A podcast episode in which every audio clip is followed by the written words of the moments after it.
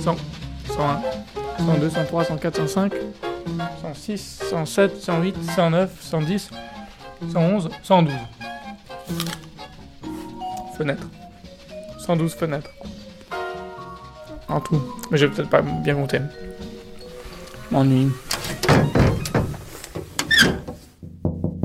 Comme dirait Adrien, vous n'allez pas me croire, non, vous ne me croirez sans doute jamais, mais j'ai découvert que j'avais un voisin célèbre. No matter where I came from, I say, no matter where I go. To me, what matters is where I am on this day. Je ne l'avais jamais croisé avant, je ne savais pas qu'il habitait dans cet immeuble, ni même dans ce quartier. On disait qu'il vivait à New York, sur la 6ème avenue. On disait aussi qu'il était mort, il y a bien longtemps déjà, à la toute fin du XXe siècle, quelque part en Allemagne. Et pourtant, un matin, je l'ai aperçu. J'ai d'abord vu deux cornes qui dépassaient à peine de la fenêtre en face de chez moi, de l'autre côté de la cour. L'homme a dû se redresser sur sa chaise car les cornes sont montées de quelques centimètres, dévoilant la base d'un casque, un casque de viking sur lequel elles étaient accrochées. L'homme se redresse un peu plus. Je distinguais maintenant pleinement son visage, très doux, orné d'une longue moustache qui allait se noyer dans une très longue barbe blanche. Puis l'homme s'est levé. Il était vêtu d'un amoncellement de capes et de larges pans de tissu qui lui tombaient jusqu'aux pieds. Dans sa main droite, une lance à la pointe de fer forgé et aux manches de bois.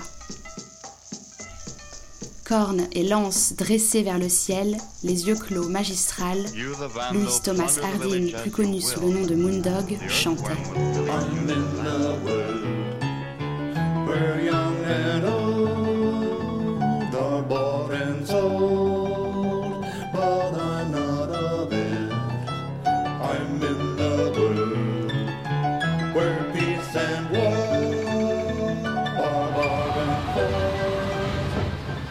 Know who this is?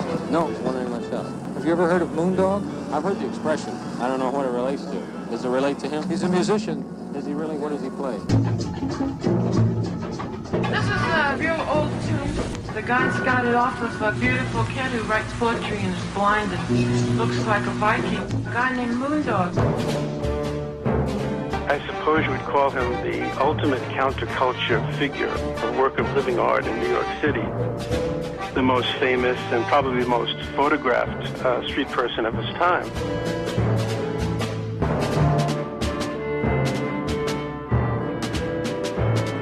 New York. Les rues sont noires de monde, les voitures un flot incessant. Moondog est là, chez lui. Il est le viking de la 6ème avenue.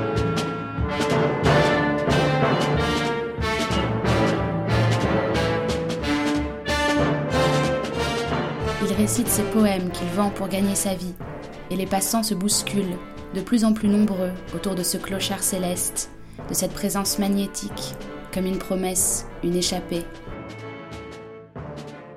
Il joue de la musique sur des instruments étranges que personne n'avait encore jamais entendus, car c'est lui qui les a inventés.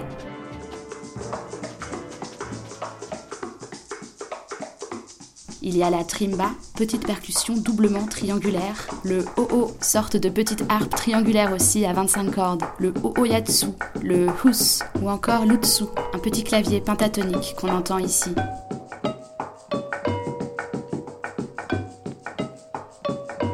Ce morceau est extrait de l'album On the Streets of New York, enregistré en 1953 par Tony Schwartz, adepte du field recording qui réalisera un des premiers enregistrements de la musique de Moondog.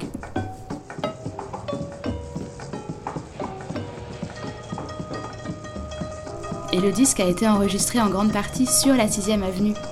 On entend les sons du trafic qui s'immiscent dans la musique.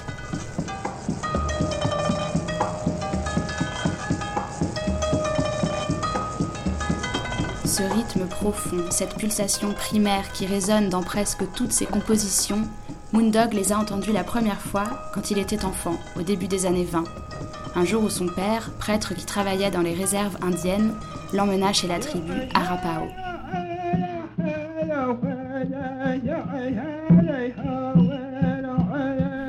Au cours de cette visite, Yellow Calf, le chef de la tribu, invite l'enfant à s'asseoir sur ses genoux afin de battre le rythme de la danse du soleil sur un énorme tambour en peau de buffle. Cette danse est l'un des rites les plus importants, les plus spectaculaires et les plus sacrés pratiqués par les Indiens des plaines. Le chant s'élève vers le ciel alors que le tambour est destiné à la terre.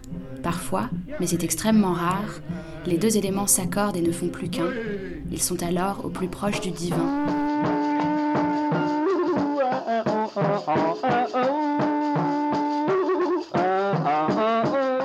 Pourtant, Moondog cesse vite d'y croire. Il a 16 ans, nous sommes le lundi 4 juillet 1932 quand, alors qu'il longe une ligne de chemin de fer à Hurley dans le Missouri, il aperçoit un drôle d'objet briller. Il le ramasse et ça lui explose au visage, un puissant flash blanc. Ce bâton de dynamite oublié sur la voie par des ouvriers le rendra définitivement aveugle. Bien des années plus tard, il racontera J'ai pensé que si le Dieu auquel mon père adressait ses prières était bon, il n'aurait pas laissé une telle chose m'arriver. Et que s'il était tout-puissant, mais qu'il avait par mégarde regardé ailleurs à l'époque, il m'aurait alors redonné la vue. Mais il n'en a pas été ainsi, et j'ai perdu la foi. Dans les écoles, il apprend le braille, le violon, le piano, l'orgue, l'harmonie, le chant. Mais il apprend surtout tout seul, éduquant son oreille à reproduire les sons qu'il entend à la radio, pour parvenir, dira-t-il, à retranscrire les musiques qui jouent dans sa tête. C'est à ce moment-là qu'il se laisse pousser les cheveux et sa barbe qu'il ne rasera plus. Il confectionne ses propres vêtements et passe des heures à marcher seul. Il se sent à l'étroit dans les plaines du Midwest.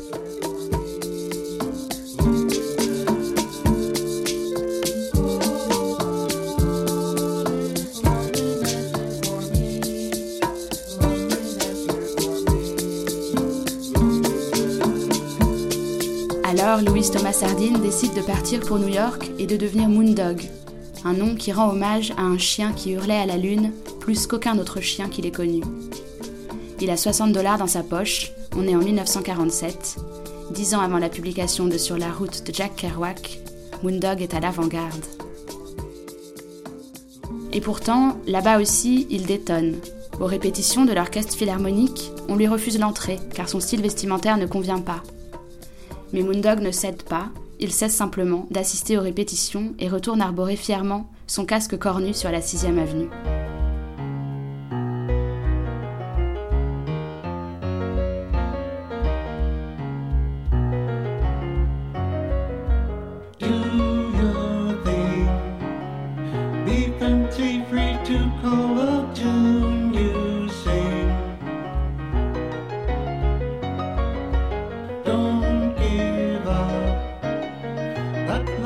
Bien des années plus tard, lors de l'inauguration d'une exposition d'objets de vikings anciens au musée d'histoire de Stockholm, Moondog découvrira finalement que les vikings n'ont jamais porté de casque à cornes.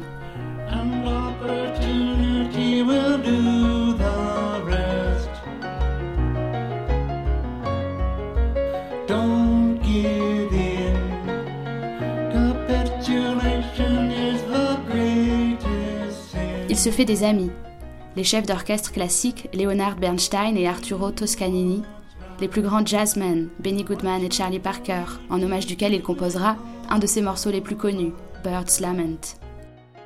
Il se lie aussi avec la jeune génération, Philip Glass, Steve Reich, Terry Riley. Moondog devient un grand reconnu par les plus grands. Il expérimente, dirige, joue, chante, donne des concerts partout dans le monde et enregistre de nombreux albums, parfois accompagnés par de grands orchestres.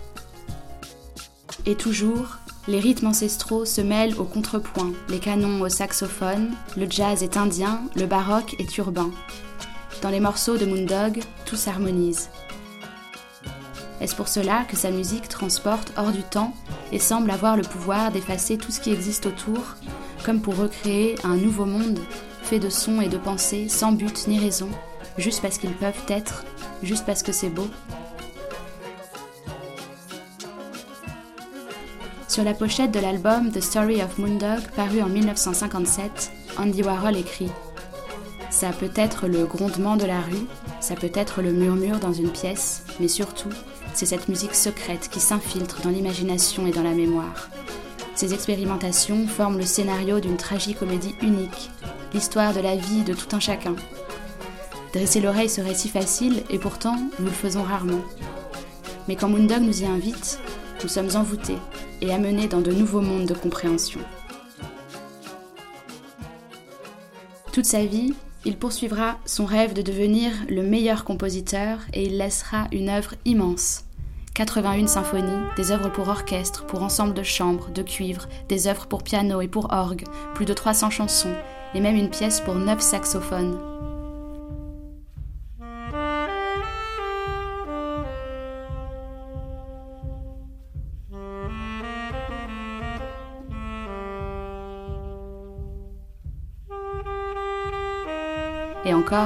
Ce n'est que la partie émergée de l'iceberg Moondog.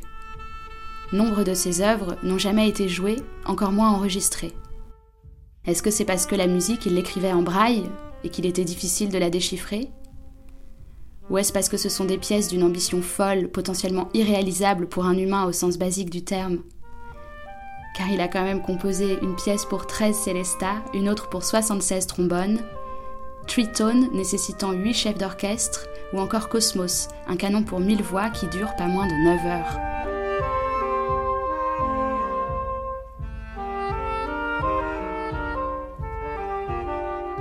Des passionnés s'attellent pourtant à déchiffrer ces pièces inédites. C'est ce que fait par exemple Amaury Cornu, un jeune Français fanatique de Moondog et qui porte bien son nom. Il a formé l'ensemble instrumental Minissime avec lequel il continue de faire vivre sa musique.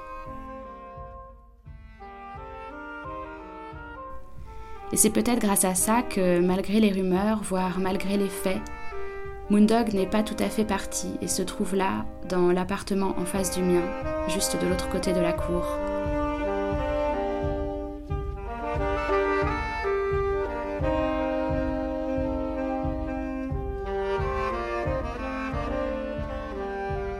Hier, je crois qu'il a reçu la visite de sa fille, June.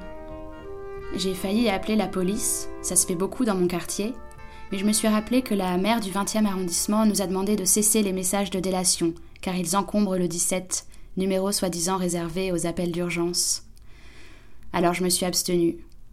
Et puis Moondog s'est mise à jouer, sa fille s'est mise à chanter, et c'était si beau que je me suis dit que je pouvais juste laisser la fenêtre ouverte et les écouter.